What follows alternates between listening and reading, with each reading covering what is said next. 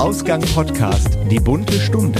Werde ich nie vergessen, wie die wilden Hühner und die Liebe rauskamen. Das ist ein absoluter Teenie-Film gewesen. Und der eine Charakter, also das eine Mädel auf einmal eine Freundin hatte.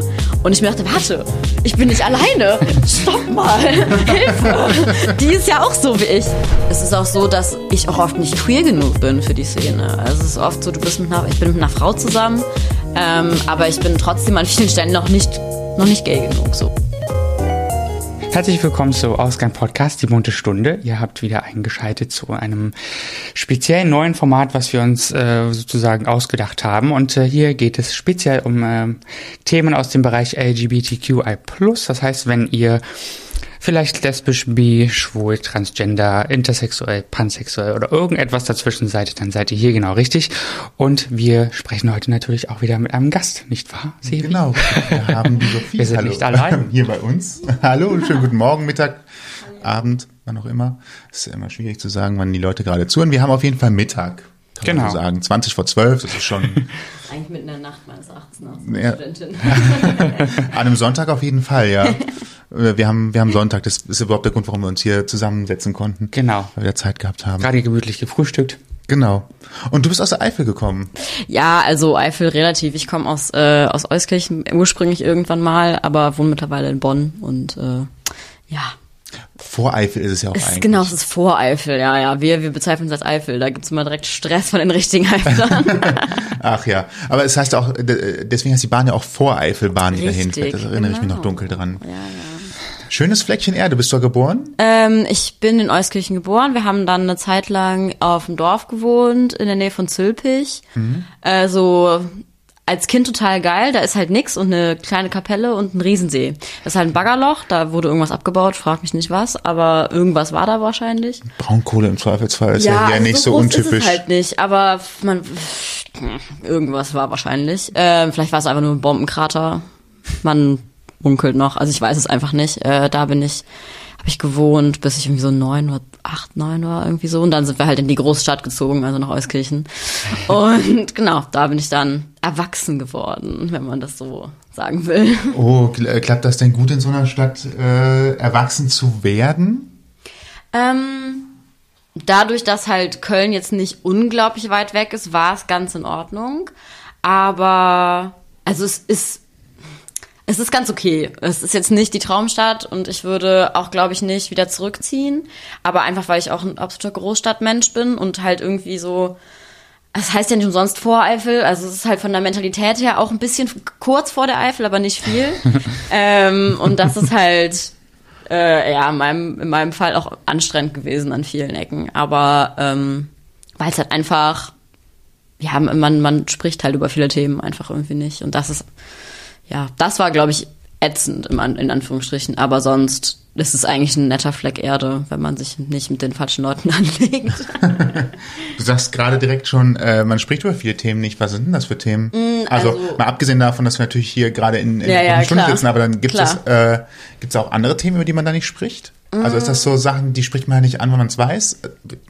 Aus Fernsehkrimis kamen ja solche Geschichten wie hier, der Müller-Meyer-Schmitz geht fremd mit... ja, genau, also solche Dinge, also dass irgendwie Intrigen sind überall, ist halt... Also ich will Euskirchen nicht schlecht reden an alle Euskirchner da draußen, es tut mir wirklich leid, Leute.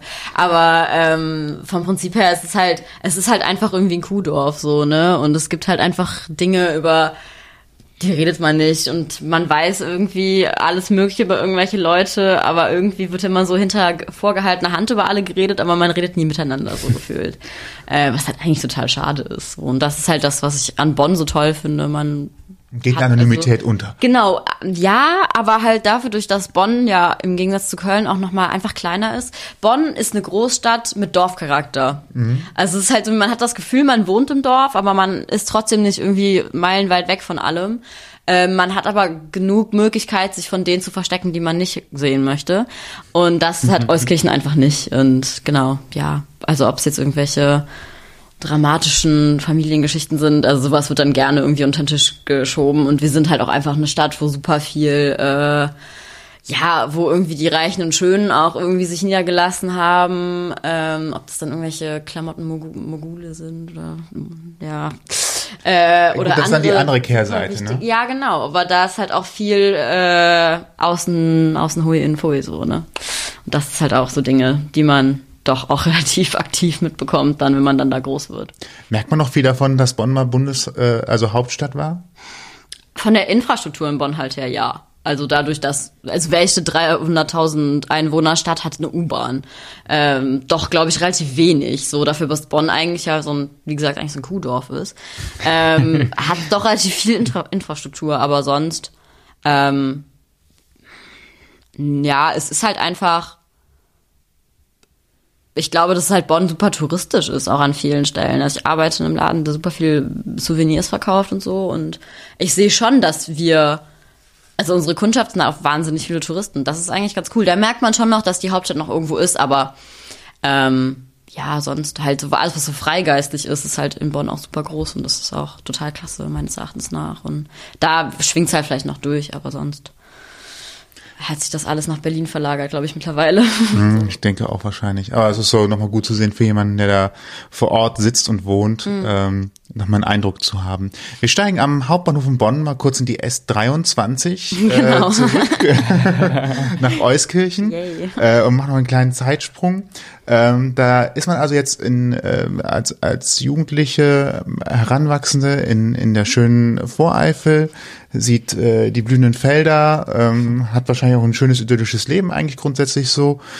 Und dann merkt man aber vielleicht irgendwie, ja, also ist das mit den Jungs, also alle schwärmen da so von, aber irgendwie ist das nicht so mein Dreh. Oder wie ist das bei dir gewesen? Also bei mir war tatsächlich nie dieses, oh Jungs, ist nicht so mein Dreh, weil ich als Pan identifiziert bin zurzeit.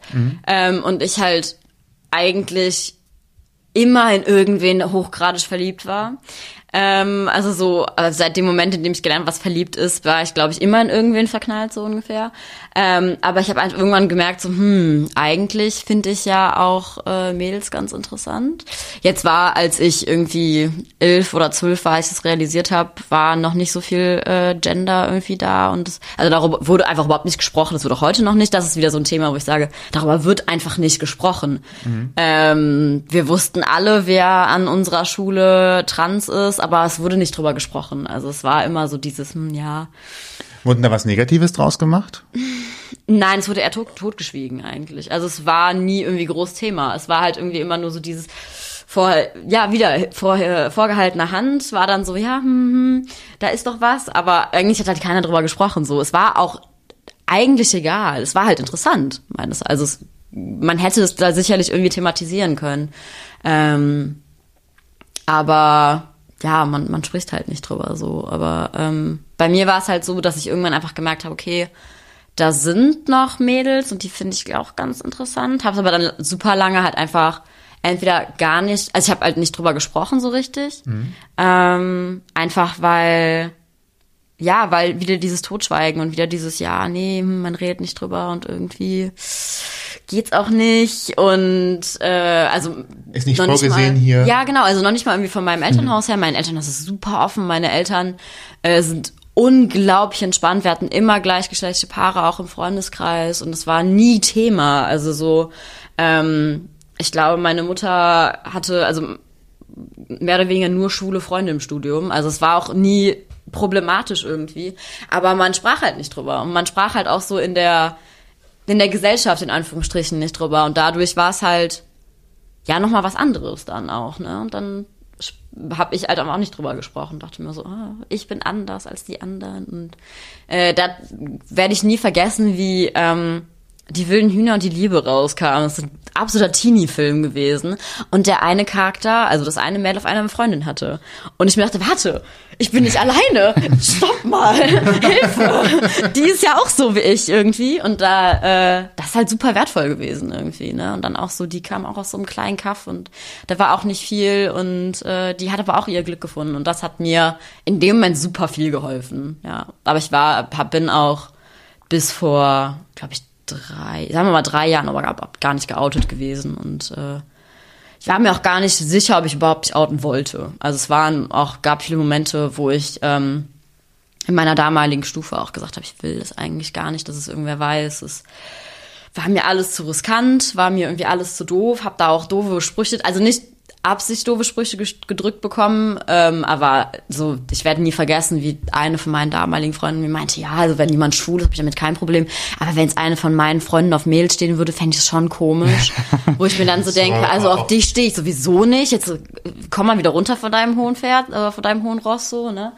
Aber es gibt ja auch auf der männlichen Seite. Ja, es gibt ja tatsächlich Männer, die total toll finden, zwei Frauen miteinander zu sehen. Und also, da ist sicherlich auch eine Komponente in der Fantasiewelt mit drin, wie sie sich dann vorstellen. Mhm. Und dann aber auch sagen, Gottes Willen, schwule Freunde, das geht gar nicht. Ja, ja, das ist ja, das spiegelt sich da ja interessanterweise, wo man eigentlich so in meiner Vorstellung bis jetzt gesagt hatte, dass Frauen mit weniger ein Problem haben, weil die gehen ja auch gemeinsam auf Toilette, lästern, haben eine größere Verbundenheit. Aber es ist, glaube ich, trotzdem so dieses, dadurch, dass wir so stark getrennt werden, Mädchen, Jungs, sag ich jetzt einfach mal vom Grundschulalter an, also ob es jetzt irgendwie ist, dass wir in der Grundschule, in der 1., 2., 3. Klasse schon verschiedene Umkleiden hatten, was halt eigentlich absoluter Schwachsinn ist, weil zu dem Zeitpunkt was sollte passieren? Eben, also da guckt man sich auch nichts weg. Also es ist auch irgendwie Quatsch so, ne? Und ich glaube, dass es daher kommt und dass man dann hat, okay, da sind vielleicht Mädchen in meiner Sportumkleide, die es vielleicht interessant finden könnten, wenn ich mir mein Oberteil ausziehe. Ich glaube, das ist das, was abschreckt. Und ich glaube, das ist das, wo das Problem im Endeffekt liegt, dass halt das nicht thematisiert wird. Und dass das dann sehr schnell stigmatisiert wird auch irgendwo. Und dass dann kommt, ja, nie und das ist irgendwie komisch. Und dann steht hier nachher Frauen und oh Gott, was machen wir denn da?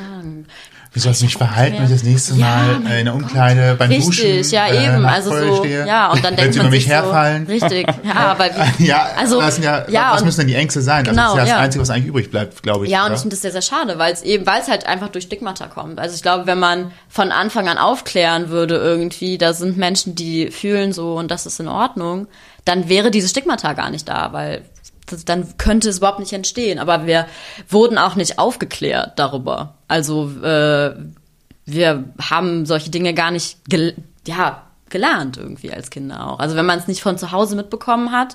Und ich habe als Kind, meine Eltern hatten, wie gesagt, so ein gleichgeschlechtliches Paar im Freundeskreis. Und es war halt klar, ja, die haben sich geliebt, Sache Ende. So, vorbei. Also die waren halt genauso zusammen wie alle anderen auch. Und aber ich glaube, wenn man das nicht lernt als Kind oder als junger Mensch, dann fällt es einem auch später schwer, das zu reflektieren. So, ne? Also ich weiß nicht, sicherlich hat sich mittlerweile die Meinung dieser Freundin geändert.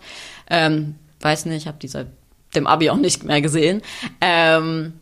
Aber es war halt für mich in dem Moment sehr, sehr schwierig, weil ich auch dann doch dachte, ist mit mir was falsch? Bin ich diejenige, die irgendwie was falsch macht? Muss ich mir darüber auch Sorgen machen irgendwie? Weil es im Endeffekt absoluter Schwachsinn ist, weil ich bin genauso ein Mensch wie jeder andere und der Weg dahin war halt dann schwer, aber im Endeffekt, es waren halt Steine, die mir in den Weg gelegt worden sind, die ich eigentlich nicht bräuchte, oder? Hast du dir vielleicht auch selber in den Weg gelegt? Die Frage wäre ja andersrum, also es ist jetzt auch rein hypothetisch, aber die Frage wäre ja andersrum, wenn sie auf einmal dann tatsächlich jemanden hätten, der offen dazu steht und dasteht, ob sie dann nicht vielleicht so ihr eigenes Denken überarbeiten oder ihre eigene Sichtweise ändern und sagen, naja, also meine Einstellung war zwar so und so, aber jetzt so, also naja, die Sophie, die ist ja trotzdem meine Freundin, ich mag sie sehr und eigentlich ist doch alles gut. Ich glaube, dass das aber immer sehr viel Mut braucht. Und den hatte ich zu dem Zeitpunkt einfach noch nicht. Und nach dessen, das glaube ich auch. Und gerade in der Lebensphase ist es ja nochmal eine Nummer schwerer, dann dazu zu stehen und das sich dahin zu stellen und das so zu leben. Ja. Aber es ist auch einfach hypothetisch. Weil man halt auch weil halt auch nie richtig Vorbild da war. Wenn ich jetzt jemanden gehabt hätte, und ob das nur in Medien ist oder in meinem Umfeld oder so, wenn ich jemanden gehabt hätte, der sehr offen mit seiner Sexualität umgegangen ist oder seiner Queerness oder ihrer Queerness, dann wäre das was ganz anderes gewesen, weil ich dann gesehen hätte, ja klar, das ist normal, aber das meiste, was ich an Repräsentation hatte zu dem Zeitpunkt, war halt irgendwie Wilma aus den Wilden Hühnern und Britney wie heißt sie? Doch, Britney und Santana aus Glee. Aber so mehr gab's halt zu dem Zeitpunkt auch gefühlt gar nicht für mich. Das war eine Welt, die mir gar nicht eröffnet war. Und dadurch war der Mut auch überhaupt nicht da. Und ich wollte auch, glaube ich, nicht als Einzige dastehen, weil man steht in der Gruppe immer stärker irgendwie. Und wenn man doch alleine dann steht, finde ich es gruseliger. Also wenn ich es vergleiche, mein Bruder geht auf die gleiche Schule wie ich, auf die Schule, die ich gegangen bin.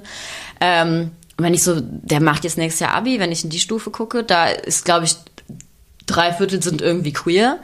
Was aber halt super cool ist, weil die super offen alle damit umgehen, klar, weil sie halt alle...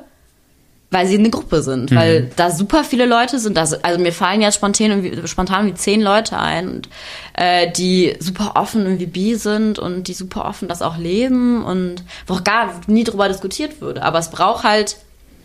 Es muss einmal der Nährboden dafür da sein, dass dass überhaupt darüber gesprochen werden kann im Freundeskreis auch. So war es halt nicht, also zu dem Zeitpunkt, zu dem ich zur Schule gegangen bin. Und ich bin auch bis heute noch an dem Punkt, wo ich mir denke, ich weiß gar nicht, wer aus meiner Stufe, jetzt habe ich sehr, sehr wenig Kontakt zu denen allen, aber ich könnte jetzt, glaube ich, keine andere Person nennen, die noch geoutet ist, so neben mir.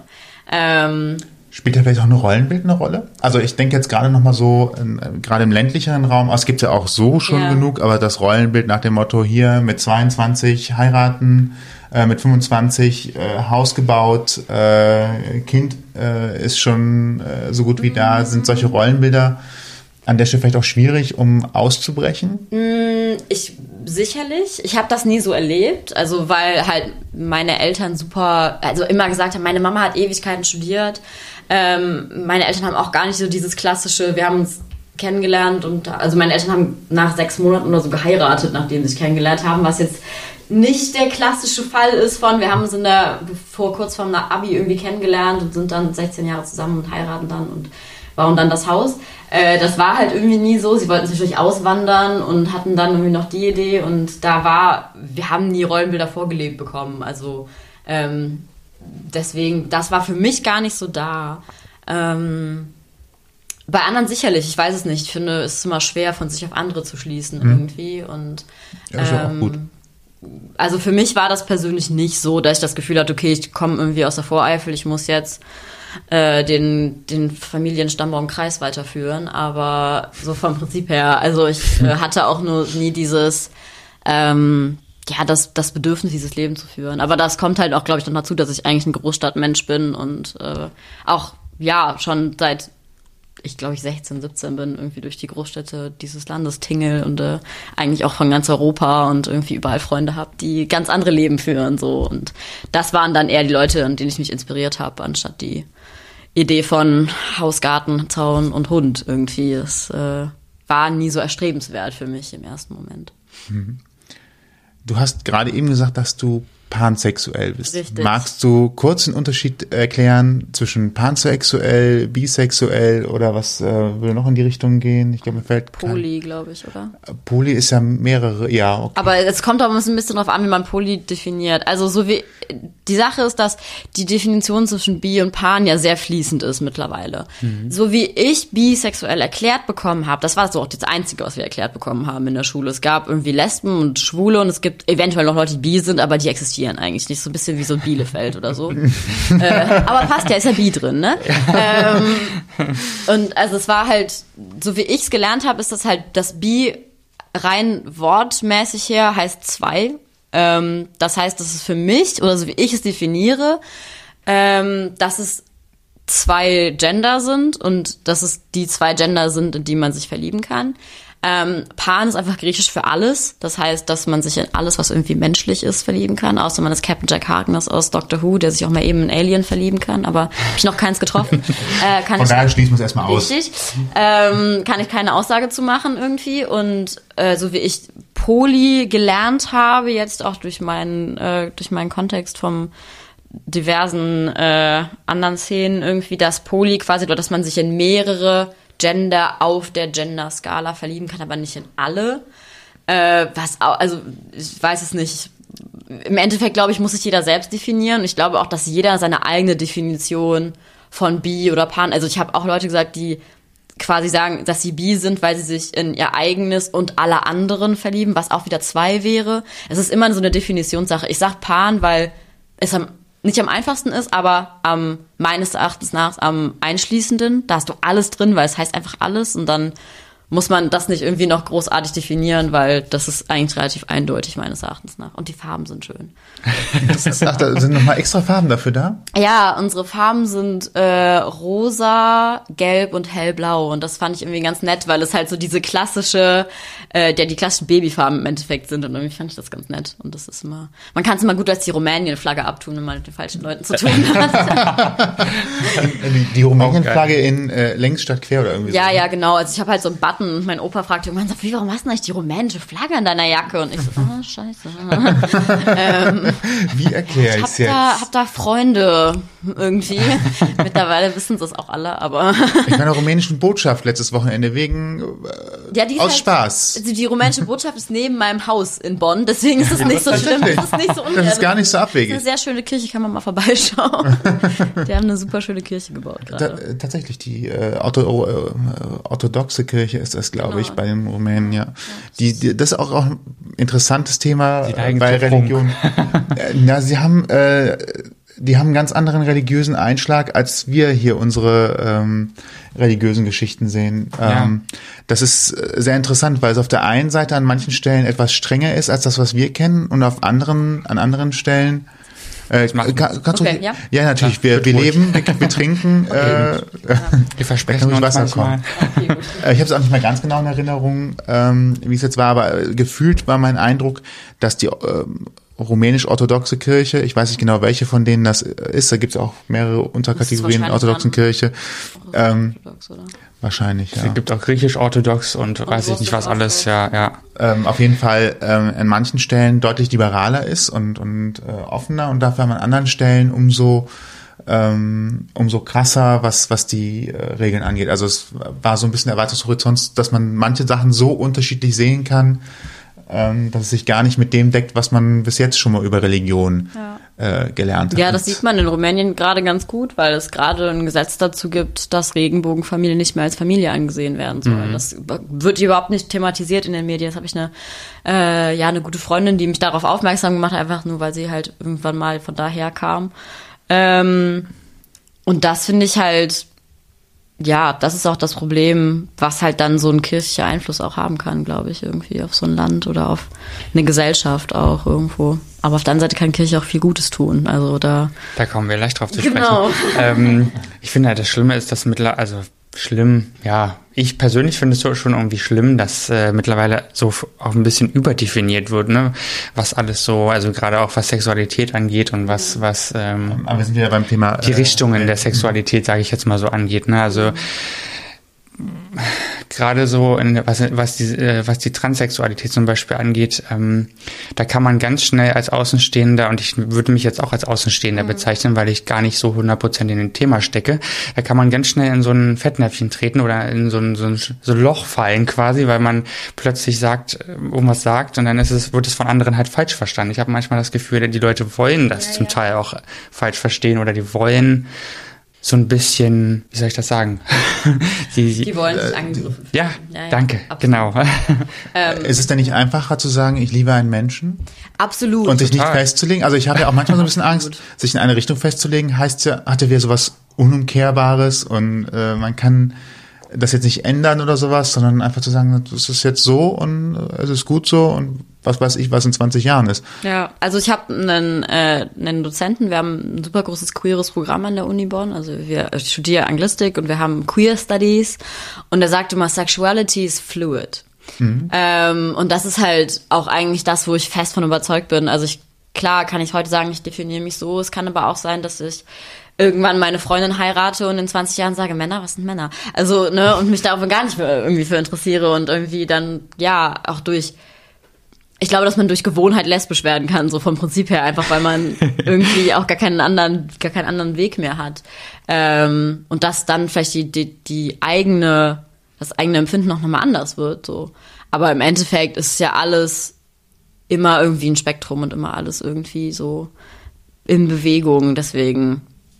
Ich finde halt auch dieses Selbstdefinieren immer relativ schwer. Mhm. Also klar, ich fliege unter der Flagge Pan, aber im Endeffekt. Und das ist aber auch das Offenste von allem. Das ist ja, also damit legst du dich ja eigentlich nicht fest, sondern gestaltest es ja eigentlich sehr offen. Ja, definitiv. Das ist ja eigentlich von all dem dann noch das... ja, ist am einfachsten. Ja, richtig. Und dann kommt man aber auch nicht mehr in diese Fettnäpfchen. Also ist es jetzt gerade... Transgender, transsexuell, also ist das jetzt Mann zu Frau, Frau zu Mann? Das Problem ist halt, dass manche Leute brauchen diese Definition und ich glaube, dass manche das auch gar nicht anders können oder wollen. Es muss über einen Stempel draufgelegt werden, egal wie. Und selbst wenn du sagst, du bist für alles, ist es für einige wahrscheinlich immer noch nicht genug definiert. Klar, definitiv. Ne? Also ich bin sicherlich irgendwo dann noch phob gegen Schlag mich tot. Also sowas gibt es immer. Und es ist auch so, dass ich auch oft nicht queer genug bin für die Szene. Also es ist oft so, ich bin mit einer Frau zusammen, aber ich bin trotzdem an vielen Stellen noch nicht gay genug, so, ne? Und das wird mir auch krass, sehr offen gesagt. Ja. Also die Biphobie ist super hoch, auch in unserer Szene hier. Das bekommt man vielleicht gar nicht so mit, wenn man irgendwie so in seinem kleinen Wölkchen lebt, aber es ist tatsächlich einfach so, dass man doch immer irgendwie weniger ist. Also ich war vorher mit einem Mann zusammen und habe trotzdem, ich bin Pan und ich bin auch super offen mit und habe alles mitgemacht. Und es war trotzdem so, dass ich nicht direkt gesagt bekomme, ja, aber bring den mal nicht mit zum CSD. Aber es war trotzdem so, ob wir das jetzt so cool finden. Ja, so Hete-Couples und so finden wir sowieso alle nicht so klasse. Und ich so denke, gut, krass, jetzt bin ich aber ich bin in einer Hetero-Beziehung, aber ich bin in keiner heterosexuellen Beziehung. Das ist ja auch nochmal wieder ein Unterschied. Und das ist auch ein Unterschied, den ich ganz klar setze. Meine Freundin und ich sind in einer Homo-Beziehung, ja, weil wir homogen sind, weil wir beide gleich sind. Aber wir sind nicht homosexuell. Das ist ja auch nochmal ein Unterschied. Und das ist halt, ja, ich glaube, da muss auch nochmal die Szene offener werden, meines Erachtens nach. Da sind viele Dinge, die noch irgendwie fehlen. Und da wird auch, glaube ich, gerade so gefühlt wieder sehr viel irgendwie in eigene Grüppchen geschlossen und man verschließt sich auch wieder absolut, irgendwie. Ja. Das finde ich eigentlich sehr schade, weil... Es nischt sich gerne selbst ein bisschen ein, ne? Ja, genau. Durch gewisse Fetische meinetwegen auch und sowas. Ich meine, das merkt man ja auch in der schwulen Szene ganz, ganz arg, dass da gibt's die Bären, da gibt's die Ledermänner, da gibt's was auch immer, ne? Und die bewegen sich aber auch ganz gerne nur mit Leuten, die sie halt sexuell auch anziehend finden, ne? Und da werden dann die anderen... die herkömmlichen, sage ich jetzt mal sowas. Ja, genau, das beschreibt es ja im Endeffekt. Also da werden dann, ich sage in Anführungsstrichen, die herkömmlichen dann gerne mal so ein bisschen zur Seite geschoben. Ja, so, ja, ne? Du entsprichst nicht meinem sexuellen Empfinden, meinem Traum von Mann und deswegen brauche ich eigentlich auch gar nicht mit dir reden. Oder so, in der Art. Deswegen bist du raus. Richtig. Aus mit der Höhe des Löwen. Genau. Du sprichst nicht meinen sexuellen Präferenzen und damit... ich mache kein Investment. Damit ist ja die geplatzt. Wow, aber das du eröffnest auch wieder Horizonte bei mir zumindest, weil es ist echt Wahnsinn, dass da auch eben so viel Diskriminierung in Anführungsstrichen stattfindet, ne? Wow. Gut. Theologie. Du hast mal angefangen, Theologie zu studieren. Und wir fanden das relativ konträr zum LGBT-Thema im Endeffekt, also erstmal, aber wir kommen jetzt natürlich näher darauf zu sprechen. Ja. Wie kam es denn überhaupt dazu? Warum hast du angefangen, das zu studieren? Was war dein Impuls? Also erstmal muss ich hier an dieser Stelle meiner Religionslehrerin danken, weil meine Religionslehrerin in der Schule war ungefähr das Beste, was mir hätte passieren können. Die war so unglaublich cool, die Frau, dass sie irgendwie mich davon überzeugt hat irgendwie. Also sie hat so offen auch darüber gesprochen irgendwie und wir haben halt auch nicht nur irgendwie Bergpredigt behandelt. Und wenn wir das gemacht haben, war es noch irgendwie spannend, sondern wir haben auch super viele andere Sachen besprochen. Also ob das jetzt nur Diakonie war oder halt irgendwie, sie hat uns irgendwann mal, war sie irgendwie 6 Wochen lang nicht da und dann sollten wir Kinder vom Bahnhof Zoo lesen. Da waren wir alle 14 oder so, würde ich jetzt mal sagen. Haben dieses Buch gelesen in den 6 Wochen, in denen ich da war. Ich glaube, danach wollte nie wieder jemand von uns auch nur ansatzweise Drogen sagen, weil wir alle davor so Angst hatten. Also ich glaube, wir hatten alle Panik, irgendwie heroinabhängig zu werden irgendwann, was ja auch jetzt nicht der klassische Lebensweg ist, würde ich mal sagen. Das passiert, glaube ich, nicht so vielen. Ja. Aber es war halt, die war halt unglaublich cool. Und dadurch, dass wir halt dieses Buch dann gelesen haben, haben wir super viel über Sexarbeit gesprochen.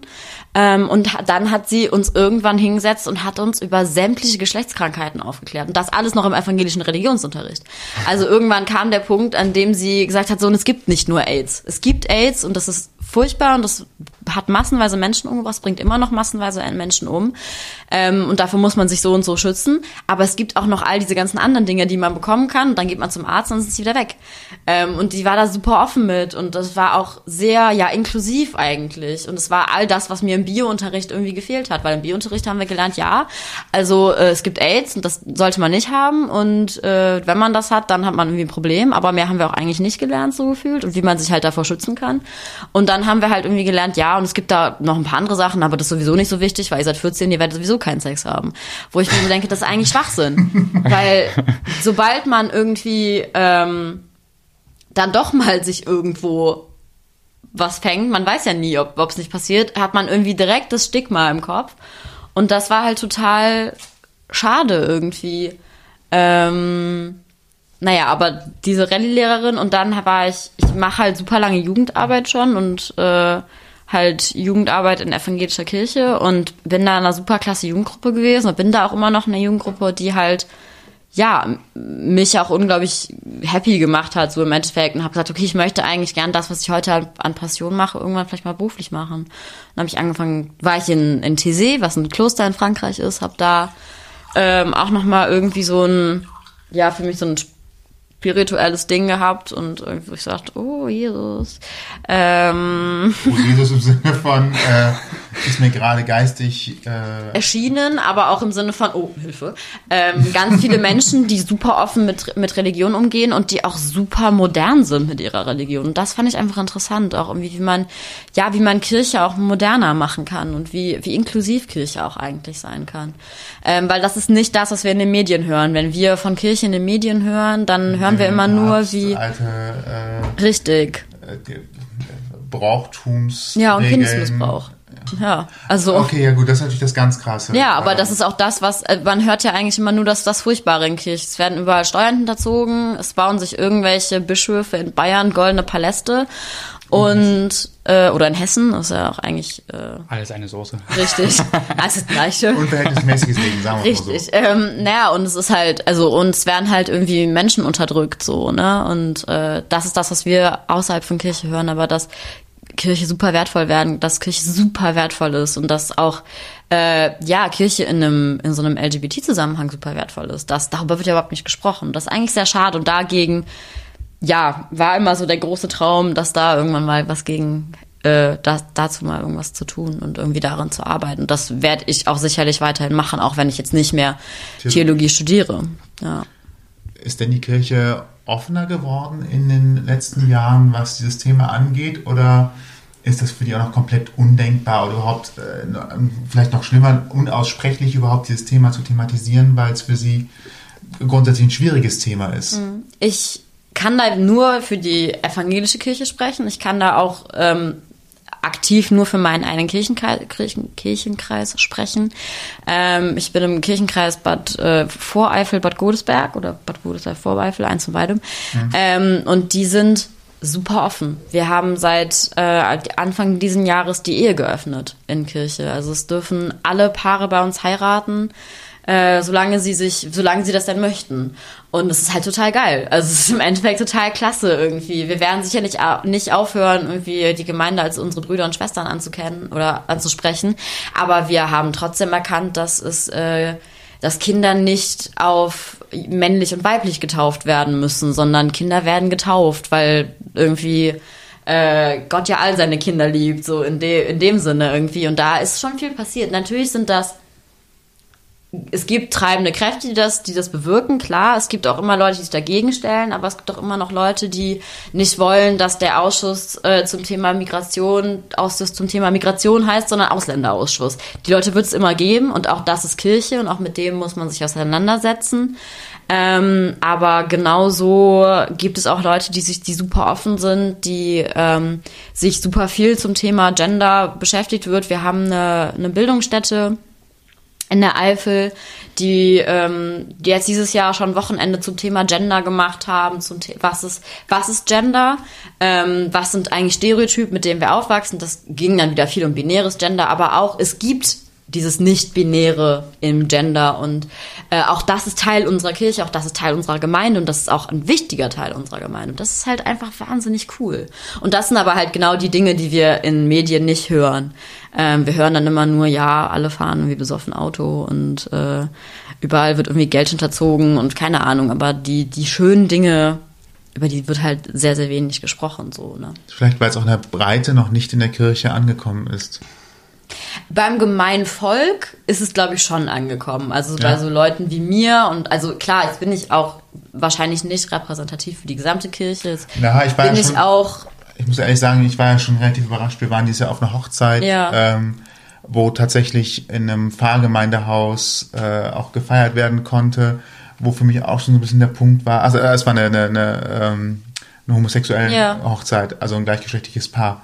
Und da war ich halt auch schon überrascht, dass tatsächlich in einem Pfarrgemeindehaus die einfach sagen, natürlich dürft ihr hier eure Hochzeit feiern und so weiter. Da dachte ich auch schon, also ist ja auch eigentlich nichts dabei, man feiert gemeinsam. Und dachte ich halt doch, dass die Kirche da vielleicht eher Grenzen hat und erlebte halt doch, dass es völlig in Ordnung war. Also bei uns ist es mittlerweile auch so, also wie gesagt, in meiner Gemeinde wird wild getraut momentan und irgendwie es kommen auch irgendwie so ein bisschen das Vegas-mäßig gefühlt, nein, aber es kommen auch Paare. Wir drehen die Paare inzwischen am Rad, richtig. Am Banditen. Genau, nee, also es ist so, dass dass auch Paare aus Köln kommen und sich bei uns trauen lassen, so, was halt cool ist.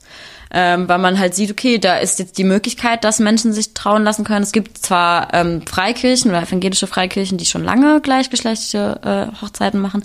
Ob man dann freikirchlich getraut werden möchte, ist immer die andere Frage. Jetzt bin ich von der EKD, also von der Evangelischen Kirche Deutschland. Ich muss das sagen. Ich bin da ja quasi mehr oder weniger bezahlt, gegen Freikirche zu wettern. Nein, sollen alle machen, was sie wollen. Aber also es gibt zum Beispiel in Wuppertal eine schwul-lesbische Gemeinde. Es gibt da eine schwul-lesbische Freikirche, in der ich persönlich noch nicht war, aber die wohl total cool sein soll. Ich weiß es nicht, ist jetzt nicht so mein Pflaster irgendwie.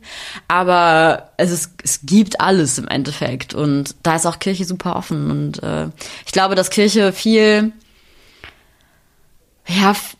Falsches irgendwie zugeschrieben wird. Also es ist halt viel so dieses Jahr, das akzeptieren sie ja eh alle nicht und das wollen sie auch alle nicht, aber es stimmt eigentlich an vielen Stellen gar nicht. Eigentlich ist Kirche super offen und so wie ich Kirche erlebe, ist es offen und das, da haben wir alle gleich viel Stellenwert. So. Nicht bei den Menschen individuell vielleicht, aber Kirche im Allgemeinen ja. Es gibt auf dem Kirchentag, was eine riesige Veranstaltung ist mit ich weiß nicht wie vielen tausend Leuten, die jedes zweite Jahr in irgendeine große deutsche Stadt reisen, immer ein Zentrum Regenbogen. Es gibt immer was zu Homophobie bekämpfen mit der Bibel, was eine super interessante Veranstaltung war, bei der ich jetzt war. Und all solche Dinge existieren auch und auch über diese Dinge wird gesprochen. Und auch diese Dinge haben sehr viel Platz dann und das ist es macht auch Mut irgendwo im gewissen Sinn, dass man sieht, okay, ich existiere auch in diesem Kontext und ich existiere da nicht nur als als Christin oder als Frau oder als Mensch, aber ich existiere da auch als Frau in einer gleichgeschlechtlichen Partnerschaft. Und ich werde nie vergessen, wie ich meinem Pfarrer meine Freundin vorgestellt habe und wir halt irgendwie, wir haben einen Jugendgottesdienst vorbereitet und wir standen halt irgendwie so irgendwo in der Ecke wahrscheinlich oder sonst irgendwas und wir haben uns geküsst und mein Pfarrer guckte irgendwie und ging dann die Treppe runter. Ich habe das aber gar nicht richtig wahrgenommen so und er kam dann, twitterte uns irgendwie, ich habe eben, glaube ich, komisch geguckt, ich wollte mich nochmal dafür entschuldigen, küsst euch so viel ihr wollt, ich verheirate euch ja sowieso irgendwann. So, ne? Und das ist die Einstellung von super, super vielen Leuten auch in Kirche und das ist auch super wertvoll im Endeffekt. Und das ist das, was ich lebe. Und das ist auch die Kirche, die ich sehe.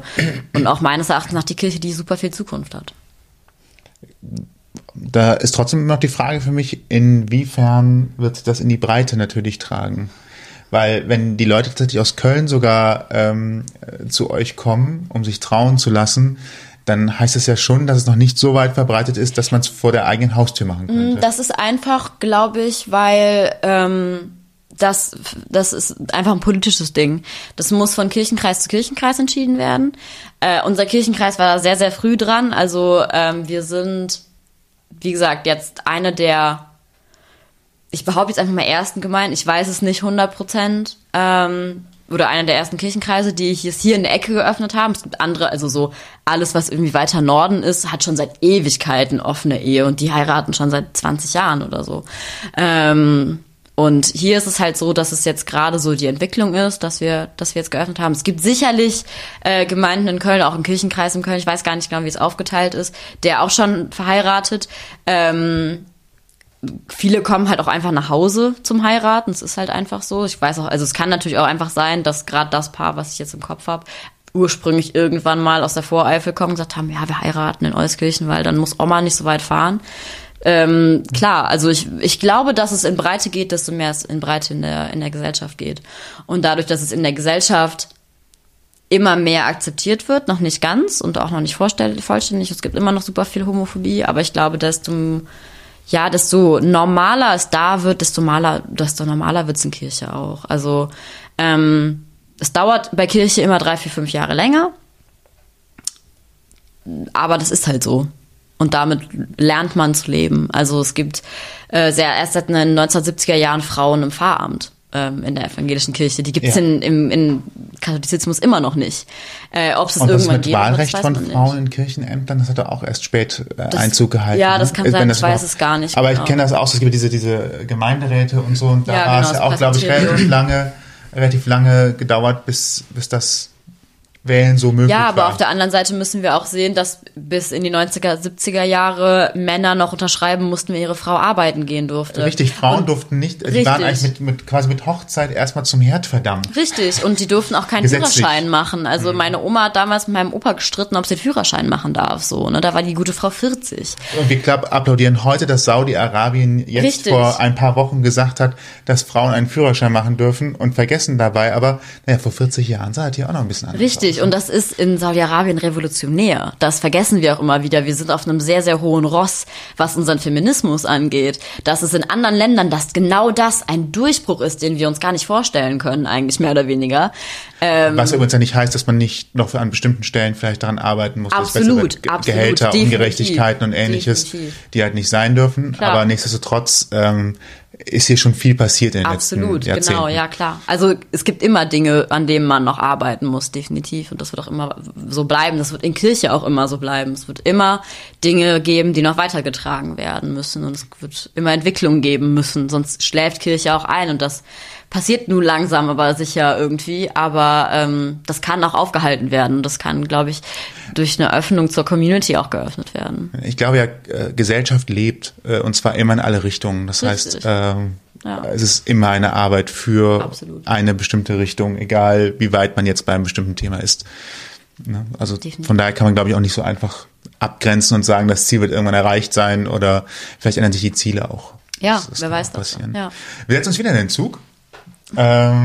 Jetzt wird jetzt leider kein Zug direkt durch von Euskirchen in schöne Sachsen. Ja. Aber da hältst du dich, muss man ein paar Mal umsteigen, mindestens 2-mal würden wir jetzt einfach, ich glaube sogar eher 3-mal. Wenn man es kommt immer drauf an, wie man fährt. Also.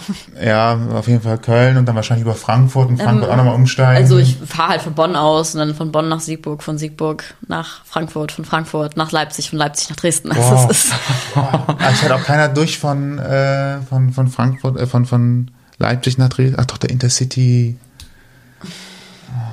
Der braucht aber viel zu lange, ja. Ja, es ist eine Katastrophe. Also es ist tatsächlich, wahrscheinlich ist es einfacher nach Berlin zu fahren, von da aus dem Zug nach... Viel einfacher, von Euskirchen nach Berlin fährt ein Bus. Also es wäre 100-mal einfacher, wenn meine Freundin in Berlin wohnen würde, als in Dresden. Ja, habt ihr schon drüber gesprochen?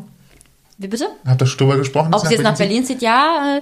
Nee, also sie hat gerade erst angefangen zu studieren, vielleicht dann, wenn sie fertig ist mit ihrem Staatsexamen dann, aber... Okay, das klingt, wenn sie jetzt gerade erst angefangen hat, dann reden wir da auch eher über 10 Jahre als über 3.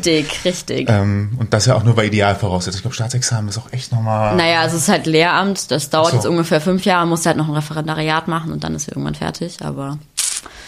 Ja, und ob man das alles in der Regelstudienzeit immer so locker flockig hinhaut, das setzt auch sehr viel sehr viel eiserne Hand voraus. Richtig. Auf jeden Fall, ich wollte aber auf das schöne Land hinaus. Ja. Wir haben jetzt gerade über eine schwierige Region gesprochen, die Kirche und das Umfeld. Jetzt sind wir in Ostdeutschland. Dem sagt man ja eigentlich so nach, dass in Ostdeutschland Homosexualität eigentlich immer etwas, also nicht offen drüber gesprochen wurde, aber etwas freier oder gesellschaftlich anerkannter war, als es lange Zeit in Westdeutschland war. Wie ist das denn tatsächlich so? Merkt man da einen Unterschied? Gibt es da überhaupt einen gefühlten Unterschied oder ist das eigentlich genauso wie hier auch? Also es kommt immer halt so sehr drauf an, wo man ist in Ostdeutschland. Okay. So erlebe ich das zumindest. Meine Freundin würde wahrscheinlich nochmal andere Geschichten dazu erzählen. Die ist nun mal irgendwie da groß geworden.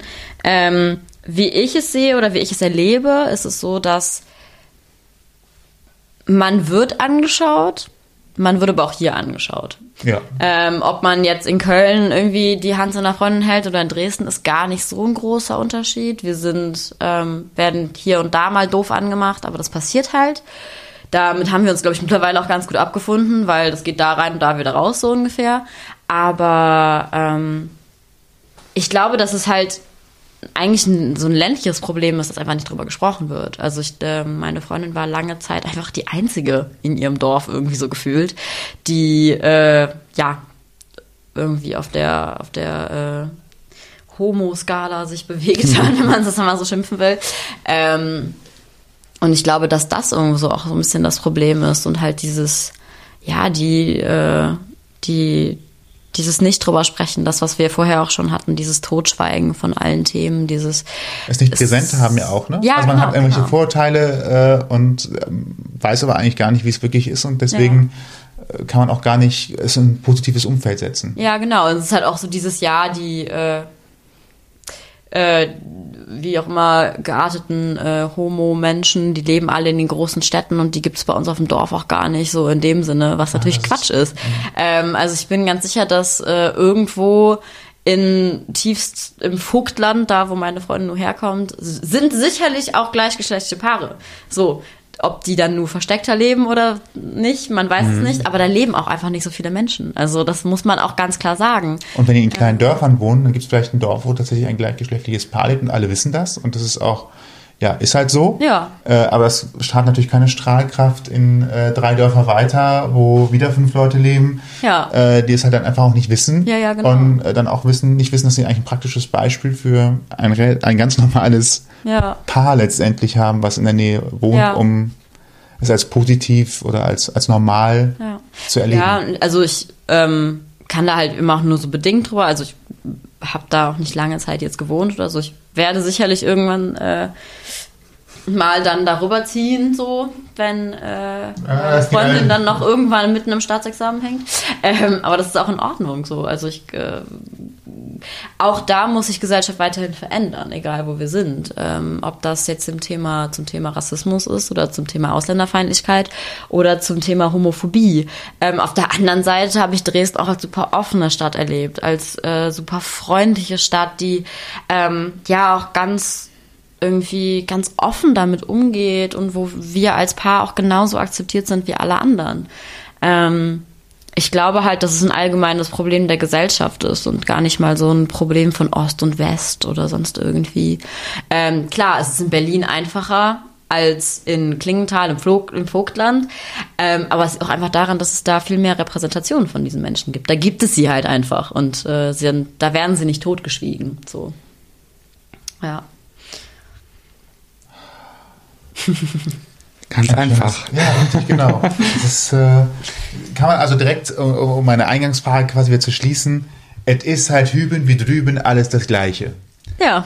Also gleiche Probleme, gleicher Umgang und es spielt einfach eine Rolle, dass man es halt sieht und dass es einem bewusst ist, dass es halt auch einfach Menschen sind. Ja. Punkt. Ja. Also, dass man da gar keine Unterscheidung machen muss, ob da jetzt hetero, homo, bi, pan, transgender, sondern es sind einfach Menschen als Nachbarn. Ja, man könnte es auch einfach queere Vielfalt nennen, wie wir es ja schon immer mal wieder tun, ne? Ja, okay. Ich wollte nur definieren müssen mit irgendwas. Ich höre schon auf, ich habe mein Lexikon alles okay. Angepasst. Ich tue mir auch mit dieser, ich habe es ja einmal falsch gesagt, ich tue mich auch mit der Abkürzung, ja. Es ist ja auch nicht schlimm, weil ich habe das versucht, etwas allgemeiner zu fassen, sprich eben mit der queeren Vielfalt, weil es doch sehr viele Leute gibt, die darauf Wert legen, eine Definition zu bekommen für sich. Und manche finden sich aber vielleicht eben nicht dort wieder. Mhm. Da haben wir ja schon mal gesprochen gerade. Und deswegen habe ich gesagt, warum nennen wir es nicht einfach queere Vielfalt? Ich glaube, da fühlen sich die wenigsten vielleicht ausgeschlossen, ja, die in dem Dunstkreis sich überhaupt bewegen oder sehen. Ne? Also, ja, und das Wort queer ist ja auch so zurückerkämpft irgendwie, dass, also jetzt studiere ich Anglistik und jetzt ist mir der Fall Oscar Wilde doch das ein oder andere Mal untergekommen und auch dieses Queer, was ja unglaublich negativ auch eigentlich konnotiert war eine Zeit lang und was aber so wieder zurückgenommen worden ist. Wir haben es ja irgendwie mit fliegenden Flaggen erkämpft und ja, das ist, ich finde, dass dieser als Queer, als Regenschirmbegriff irgendwie auch eigentlich am allerpassendsten im Endeffekt. Ja, offen, kurz, knapp und richtig, einfach geschrieben. Richtig. Ja, eben, man braucht nicht so viele Buchstaben sagen. Ja, man kann halt sich im Deutschen natürlich auch damit so ein bisschen tatsächlich eine Brücke bauen. Also queer, ist auch einfach mal anders denken oder einfach mal Wege verlassen und offener sein und nicht alles so eingeengt. Vielseitigkeit. Genau. Und wie wir alle wissen, wo Menschen Wege verlassen, wie ist es? Menschen sich vergessen, die Wege verlassen, neu beginnen, ganz neu. Da entstehen Himmel und Erde, dass Frieden werde unter uns, ne? Von wegen Kirchenlieder und so. Oh, das ist nicht schlecht. Ich muss auch sagen, ich glaube, ich war in einer anderen Kirche unterwegs. Ich ja nie, ich oute mich jetzt, von daher. Ich muss gerade mal ganz kurz. Es scheint tatsächlich sehr konfessionsklar zu sein, das Lied. Es ist sicherlich ein evangelisches Lied, weil das ist irgendwie so voll Peace und Love and Happiness. Also, ja, evangelische Kirchenlieder erinnern oft irgendwie so an so Käferlieder, habe ich das Gefühl. Wer weiß, wie sie geschrieben worden sind. Richtig. Das hat keiner darüber gesprochen. Eben, wer weiß, was da... In der katholischen Kirche hat man einfach den Weihrauch ordentlich geschwenkt und dann... Genau, dann wird man auf einmal kreativ. Ja. Vielleicht sollten wir den Dom einmal irgendwie in grün hüllen. Vielleicht wird das helfen. Vorsicht, ich habe einen schönen Film gesehen. Der Dom hatte tatsächlich in den 70ern tolle grüne Beete vor dem... Ah ja, stimmt. Vor dem Portal. Das war man total die grüne Oase. Echt? Ja. Mhm. Bevor es alles so betoniert wurde... es gab mal eine Parkanlage davor tatsächlich. Drumherum. Das sah echt schön aus. Wieder eine Parkanlage um den Dom gebaut wird. Ja, ne? Ja. Echt, es könnte für uns auch viele Probleme lösen. Vielleicht. Definitiv. Also so mal drüber nachgedacht, sind solche großen Flächen vielleicht auch manchmal gar nicht so gut. Richtig. Aber ich bin kein Stadtplaner und es gibt bestimmt auch andere Gründe. Es ist einfacher zu reinigen. So eine große Fläche, schickt man eine Kehrmaschine drüber, ist schnell sauber. Rasen muss gepflegt werden, ne? Das kommt auch dazu. So kannst du einfach abends mit dem Wasserschlauch mal drüber gehen und den ganzen Müll runter... Also muss man auch überall so kleine Schilder aufbauen, bis nicht auf jeden Rasen treten. So, wir sind ja immerhin in Deutschland, das geht nicht. Also, ne? kritisch. Nicht, dass jemand vom Wege abkommt und das vom Dom. Oh Gott, nein. Ja, sehr schön. So. Ein toller Einblick in ein Thema, also auch mit einem Einschlag, den ich so gar nicht auf dem Schirm hatte, Theologie und queere Vielfalt. Absolut. Und wie es positiv gelebt werden kann. Ja. Auch ein sehr schöner Fingerzeig, wie ich finde, der uns allen Mut machen kann, wo die Reise hingeht. Ja. Absolut. Und auch irgendwie, ich habe, wie gesagt, ja Theologie studiert und habe es jetzt abgebrochen. Auch nicht nur, weil ich böse Kommentare bekommen habe, als ich mich dann die Beziehung zu meiner Freundin öffentlich gemacht habe, sondern auch, weil man irgendwann Altgriechisch macht und das ist einfach ätzend. Das war für mich der hauptsächliche Grund. Aber es gibt tatsächlich böse Kommentare? Es gibt tatsächlich böse Kommentare. Ich habe, also es sind nicht böse Kommentare im Sinne von, geh mal bitte in die Hölle, sondern es ist eher so nach dem Motto, wir beten für deine Seele, dass du den richtigen Weg findest. Mhm. Was ich verstehe, und ich verstehe den Gedankengang dahinter, weil das ist immer so dieses Jahr, die ist ja bi oder pan, die kann ja den richtigen Mann noch finden, dann ist ja alles gut, dann ist ja keine Sünde mehr, so ungefähr. Und das ist halt, das habe ich auch erlebt und ich habe aber jetzt da auch das super Gegenbeispiel erfahren. Das hat der Fachschaftsrat Theologie oder Evangelische Theologie in Bonn hat das irgendwie spitz bekommen Und die haben mir eine super lange Entschuldigungs-E-Mail geschrieben, warum Leute ihres Studiengangs anmaßen würden, mir sowas zu sagen, und sie würden auf Knien bitten, dass ich ihnen verzeihe. Und sie haben dann auch nochmal eine riesenlange E-Mail geschrieben, irgendwie als Newsletter an alle Studierende, wo auch nochmal ganz, ganz klar gesagt, wir akzeptieren das nicht. Und wir akzeptieren nicht, dass Menschen wegen ihrer sexuellen Orientierung ausgeschlossen werden oder wegen ihrer Gender Identity. Und auch das ist Theologie studieren so, ne? Also ich möchte niemanden abschrecken, der wieder Bock drauf hat. Macht es, tut es, aber lasst euch auf Griechisch ein und lernt eure Vokabeln. Das sind so die einzigen Tipps, die ich geben kann. Und wir reden hier von Altgriechisch? Altgriechisch, ja. Also das heißt nichts, wo ich jetzt nach Griechenland fahren könnte und sagen könnte, jetzt komme ich hier nicht klar. Nein, das hat leider... Und dabei sind die haben da trotzdem auch andere Buchstaben, ne? Ja, also es ist ein anderes Schriftbild und halt auch einfach saukompliziert. Also wer Latein schon kacke fand in der Schule, sollte Griechisch am besten gar nicht anfangen. Irgendwie so weit wie möglich davon weglaufen oder aber super viel Motivation haben, aber ja, muss man auch wollen. Wow. Gut, ich weiß, dass ich alles richtig gemacht habe. Ich auch. Für mich. Ich glaube auch. Das ist ja auch gut. Man muss doch mal wissen, was man richtig gemacht hat. Ja, natürlich. Wie man es nicht gemacht hat. Diese Serie zum Beispiel haben wir auf jeden Fall richtig gemacht. Genau, richtig. Ich lerne das mal wieder. Finde ich schön. Ja, also wie gerade eben schon gesagt, tatsächlich ein toller Einblick in die Religion und die queere Vielfalt. Natürlich jeder, der sich jetzt angesprochen fühlt und auch sagt, ja, ich habe ja auch noch einen Lebensbereich, wo man gar nicht denkt, dass das so unter einen Hut geht, oder sagt, ich habe ja auch ein interessantes Mosaik oder eine interessante Geschichte, eine interessante Lebensgeschichte zu seiner queeren Vielfalt hat, der ist natürlich auch jederzeit gerne willkommen, sich bei uns zu melden. Richtig, das geht sowohl persönlich als auch anonym, falls euch das lieber ist. Wenn ihr ein Thema habt, dann könnt ihr das gerne über mail@ausgangpodcast.de an uns weiterleiten, schicken. Ja. Oder auch auf Facebook, Ausgang Podcast ebenso. Ne? Oder auch ganz einfach über unsere Homepage, ausgangpodcast.de, und dort einfach auf Kontakt. Da stehen alle Möglichkeiten, wie man uns kontaktieren kann. Und wir können das Interview sogar so anonym machen, dass es sogar über Skype geht oder ähnliches. Genau. Wir sehen euch noch nicht mal. Das ist möglich. Richtig, ein umständlicher Anreiz ist nicht erforderlich. Genau, aber dann gibt es auch nichts zu essen. Genau. Das ist das. Wir schicken keine Pakete durchs Land, dann müsst ihr schon hinkommen. Essen lohnt sich. Ja, heute war es ein Frühstück, aufgrund der Uhrzeit. Wir kochen aber auch. Klar, es gibt einen Koch. Ist alles möglich. Ja. Jemand, der es professionell kann. Genau. Vielen, vielen Dank. Das war echt sehr bereichernd. Ja, sehr schön. Danke. Vielen, vielen bitte. Ich bedanke mich. Dann wünschen wir euch allen, die zuhören, noch einen schönen Abend, gute Nacht, guten Morgen, guten Weg zur Arbeit. Eine schöne Zeit. Bis demnächst. Bis dahin. Ciao. Tschüss. Ausgang Podcast. Die Gesprächsvollzieher. Deine Interviewreihe mit Menschen, die spannende Geschichten erzählen. Mit deinen Gastgebern Sebastian und Toni. Kostenlos anhören auf www.ausgangpodcast.de.